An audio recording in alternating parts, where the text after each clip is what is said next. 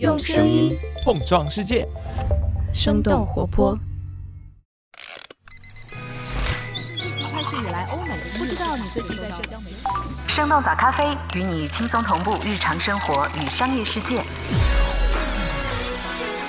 嗨，早上好呀！今天是二零二三年的四月二十号，星期四，这里是生动早咖啡，我是来自生动活泼的梦一。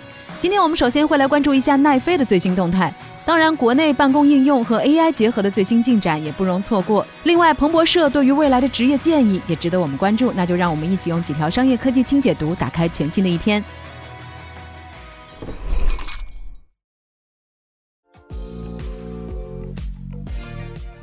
奈飞发布财报，结束创业初期的邮寄 DVD 业务。根据路透社四月十八号的报道，奈飞发布了今年第一季度的财报。上个季度，奈飞营收大约是八十二亿美元，增速只有百分之三点七，是历年来营收增速第二低的季度。目前，奈飞全球付费用户的数量达到了二点三亿，但是上个季度的新增用户只有一百八十万。比华尔街分析师预计的还要少二十万。不过，新增用户当中有超过八成都是来自于亚洲地区。由于奈飞率先在拉美打击共享账号，这一地区的用户数量减少了四十五万。奈飞也表示，下一个季度将会在更多的地区推出防止共享密码的措施。在第一季度的财报当中，奈飞还宣布将在今年的九月终止邮寄 DVD 的业务。这项业务是奈飞成立之初的最主要业务。二十五年来，奈飞的 DVD 服务已经在美国各地运送了超过五十亿张光盘。而在二零一零年，他们的高峰时期，大约有两千万人订阅了 DVD 服务。随着奈飞转向流媒体，邮寄 DVD 的业务重要性也是越来越低。他们关闭了数十个 DVD 分发中心，用户需要等待更久的时间才能够拿到光盘。Lululemon 寻求出售旗下业务，放弃家庭健身市场。根据 CNBC 的报道，Lululemon 正在寻求出售旗下的家庭健身业务 Miro。目前，他们也正在和智能划船机品牌 Hydro 进行接触。在二零二零年六月的疫情初期，Lululemon 以五亿美元的价格收购了 Mirror。Mirror 每周都会为用户提供在线直播的健身课程，用户可以通过 Mirror 的健身镜来跟随视频一起锻炼。被收购之后的 Mirror 改名叫 Lululemon Studio，但是一直没有盈利。去年，随着疫情的缓和，被困在家中的消费者可以重返健身房，家庭健身的运动场景就受到了冲击。除了 Lululemon 旗下的 Mirror，疫情期间，明星公司 Peloton 他们的股价更是在十二月里从接近五百亿美元缩水到不足八十亿美元。除了创业公司，硅谷的巨头们也盯上了在家健身的赛道。亚马逊推出了一款名字叫 Prime Bike 的健身自行车，苹果也发布了和 Apple Watch 结合的 Fitness Plus 健身服务。金山办公推出 AI 助手，北大团队推出 Chat Excel。四月十八号，金山办公在公众号表示将会推出 WPS AI。在金山办公的在线协作文档当中，用户可以让 AI 来生成文档，也可以和 AI 对话，不断的完善已经生成的内容。用户还能够对现有的文档进行加工，比如说扩充、缩短或者是润色等等。金山办公表示会逐步开放测试，但是没有公布明确的上线时间。金山办公的 CEO 表示，金山办公的大模型由合作伙伴 MiniMax 来提供。根据三十六氪的报道，MiniMax 成立于二零二一年，是目前大模型创业潮当中估值最高的创业公司之一。最近，他们正在以超过十亿美元的价格进行新一轮的融资，而他们之前的投资者包括米哈游、高瓴创投和云起资本等等知名的机构。金山办公的 WPS AI 和微软 Office 当中的 AI 助手 Copilot 都还没有正式上线。不过，北大的一个团队推出了名字叫做 Chat Excel 的 AI 办公辅助工具，用户只要在表格下方的对话框内以文字输入要求，Chat Excel 就能够自动运行。根据品玩的报道，公测半个月的 Chat Excel 日活跃用户的峰值可以达到十一万。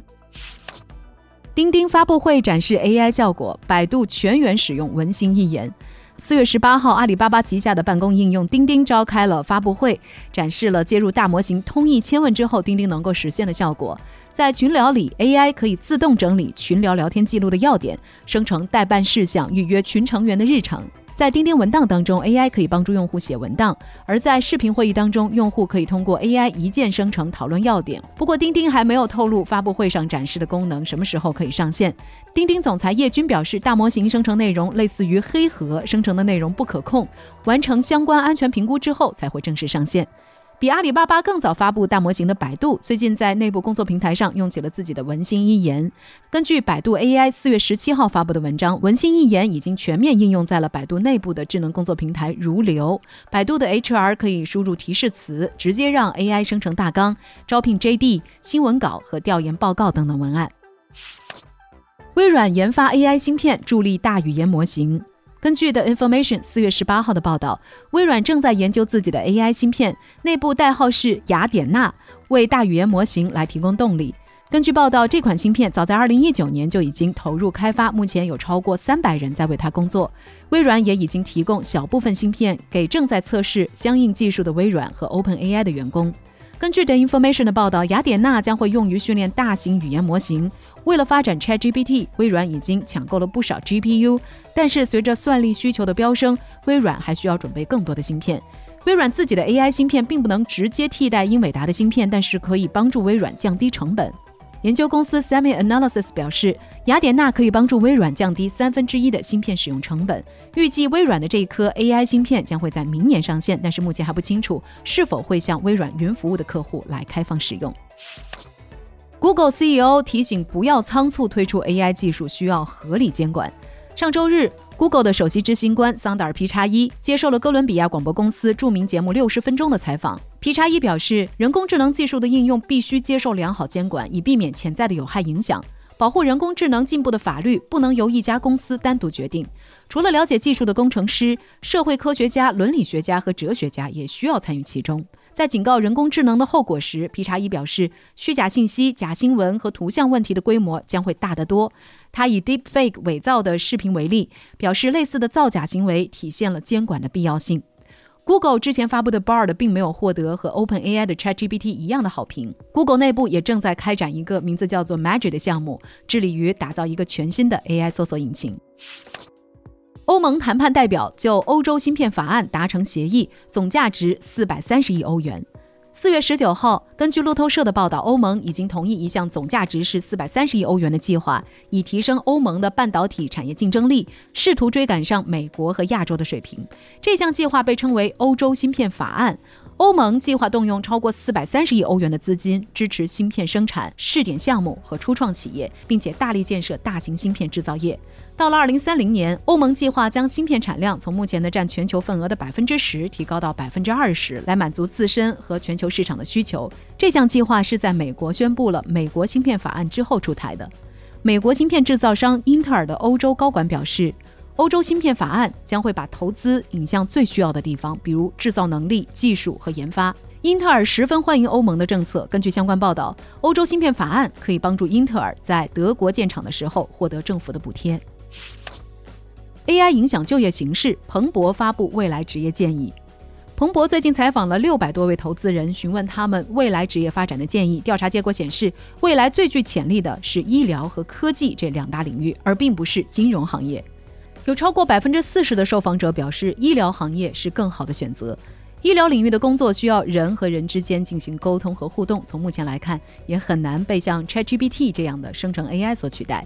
有一半的投资人认为，科技行业仍然是未来年轻人最佳的从业选择。尽管近些年来，Meta、亚马逊和 Google 等等大型互联网公司纷纷裁员，但是在互联网公司和人工智能影响力越来越强的背景之下，具备科技领域的专业知识显得越来越重要。另外，也有顾问公司表示，尽管金融业的薪资水准依然很高，但是科技业正在迎头赶上，薪资和金融业相比几乎不相上下了。所以，在这儿我们也很想来问问你：你会想要加入科技或者是医疗行业吗？你认为 AI 对人们的工作帮助更大，还是威胁更大呢？欢迎在我们的评论区和我们一块来聊聊。这就是我们今天的节目了。我们其他的成员还有监制泽林、监制一凡、声音设计 Jack、实习生 Aurora。感谢你收听今天的生动早咖啡，那我们就下期再见。